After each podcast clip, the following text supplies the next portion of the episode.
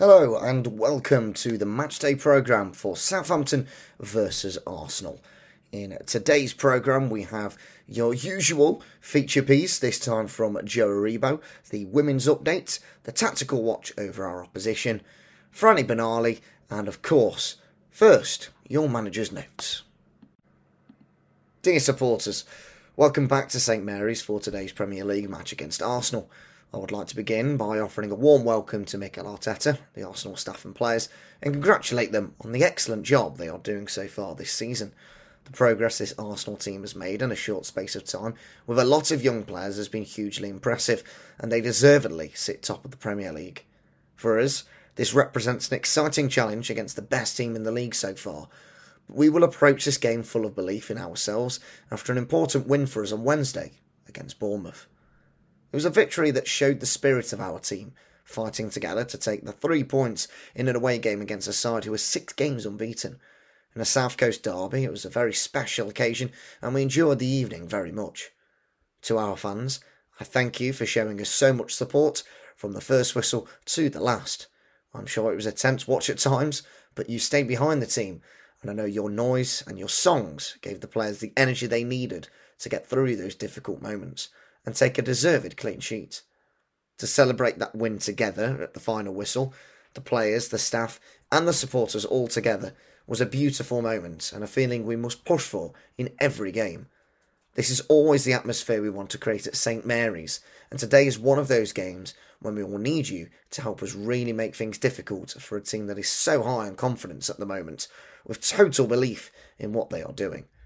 We have proved many times in the past that we can match anybody in the Premier League on our best day. This is what we need today our best day on the pitch, our best day in the stands, to add to our four points from the last two games and to keep growing more positive momentum heading into a new week. We march on. Inside SO14, Saints supporting Rainbow Laces. Southampton Football Club will join the Premier League and its clubs in demonstrating its ongoing support for LGBTQ inclusion by celebrating Stonewall's Rainbow Laces campaign over the next two match rounds. All Premier League fixtures between the 22nd and 30th of October will be dedicated to Rainbow Laces. Campaign support will be visible at every stadium, and clubs will be demonstrating that football is everyone's game in a variety of ways. Rainbow themed captain's armbands will be worn, white ball plinths, handshake boards, and LED perimeter boards will also highlight important messages. This year, the Premier League is encouraging fans to play their parts by holding conversations about what we can all do to support LGBTQ people and help create environments where everyone feels welcome. Premier League Chief Executive Richard Masters said, we have an important role to play in using the power and reach of football to encourage fans to show support for LGBTQ plus people. The Rainbow Laces campaign provides an opportunity to highlight the work that is carried out throughout the year to ensure every aspect of football is inclusive and welcoming to all. For Joe Aribo, the Premier League is just the latest challenge in a career that has tested him at every possible level. Not that it phases the Londoner, who is relishing the prospect of facing Arsenal for the first time. Just don't be fooled by the relaxed exterior. He's been programmed to win. From the hectic pace of life in London and Glasgow, the South Coast calm seems to suit Joe Aribo. Southampton's summer signing from Rangers, the fifth of ten new faces at St Mary's, matches his composure in possession with a relaxed, unassuming off-field manner. On the pitch, Aribo has settled quickly, featuring in every game since have played in all competitions and scoring twice in the Premier League, having started 8 of 11 top flight outings. The versatile Londoner has already proved his worth in central midfield, behind the striker, up front and wide on both flanks, offering manager Ralph Hasenhüttl maximum flexibility whenever he's in the team. Away from football, the chance to pause for breath and enjoy his life at his own pace has represented a welcome change for Aribo. Here is really relaxed, especially compared to being up in Glasgow, he says. For me, I'm a really chilled out person. I don't get up too much, so I think this suits me a lot. I've enjoyed every minute I've been here. It's a nice city, nice and relaxed, and sunny. I'm really happy with it. I think I settled in well. The boys are very easygoing. It's easy to have conversations, and someone who can have a conversation with anyone, and in that sense, the boys have made me feel so welcome. Fellow newbie Ainsley Maitland Niles is his closest ally in the squad, Aribo reveals, as the pair already knew each other before reuniting at Staplewood, but the conversation quickly turns to football. Despite his tender years, only recently turning 26, Aribo's football career has spanned a unique array of landscapes. Starting out in non league with Staines Town, he made his name in the professional game with Charlton in League One, winning promotion to the Championship in his final season before winning the Scottish Premiership and Scottish Cup in three years with Rangers. In that time, he also played and scored in the Europa League final, one of 42 appearances in European competitions, and made his debut for Nigeria since racking up 20 caps for the Super Eagles, also playing in the Africa Cup of Nations at the start of the year. His football experiences have been varied to say the least, but nothing quite measures up to the Premier League. Football's just football, but the Premier League's intensity and quality, I think it gives you everything in a nutshell, whereas I'd say in Scotland the intensity is through the roof, but I wouldn't say the quality is as high compared to the Premier League, he explains. Then you've got international football, where it might be a bit slower paced, but the quality is high because there's a lot of good players. The Premier League is everything wrapped into one. Playing against the teams, you can see the shift in quality. Every single team has got quality. Such was the grueling nature of Aribo's 2021 22 campaign. He played a staggering 63 games in all for club and country combined.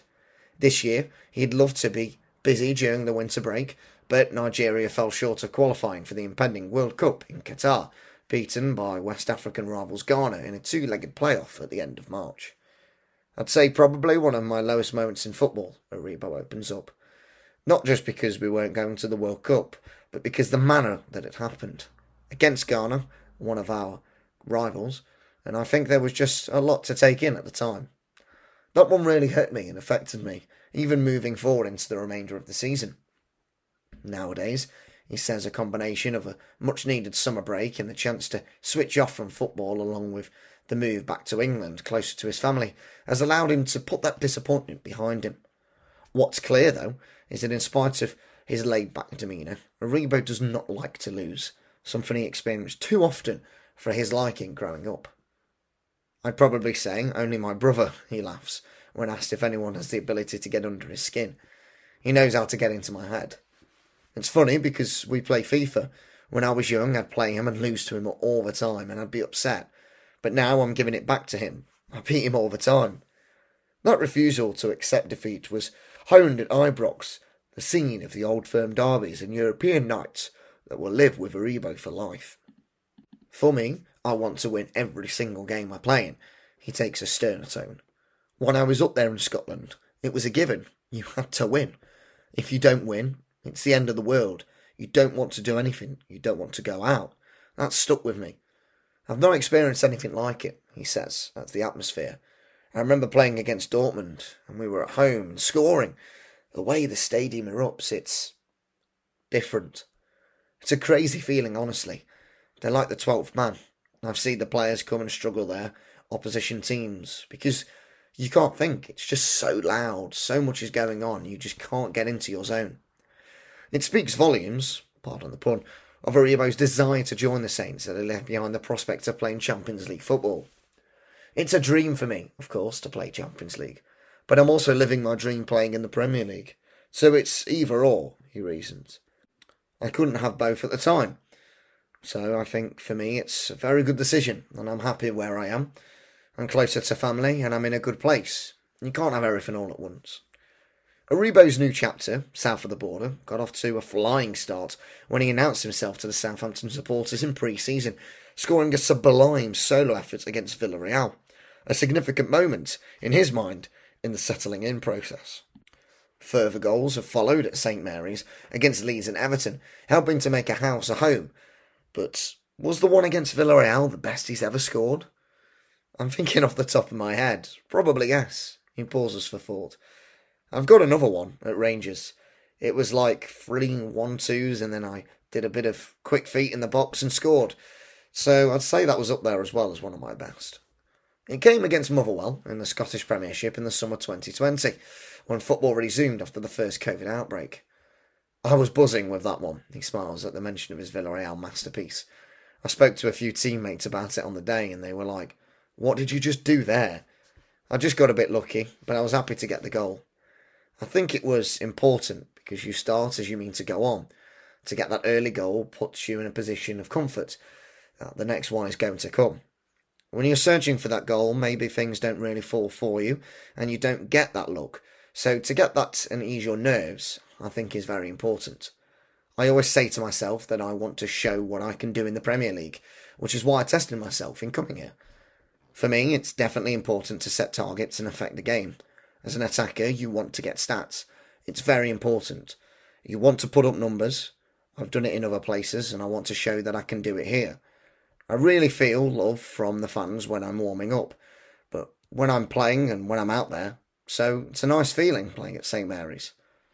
Aribo and Co. are back on home turf this afternoon after a crucial 1 0 victory at Bournemouth on Wednesday night that propelled Saints out of the relegation zone.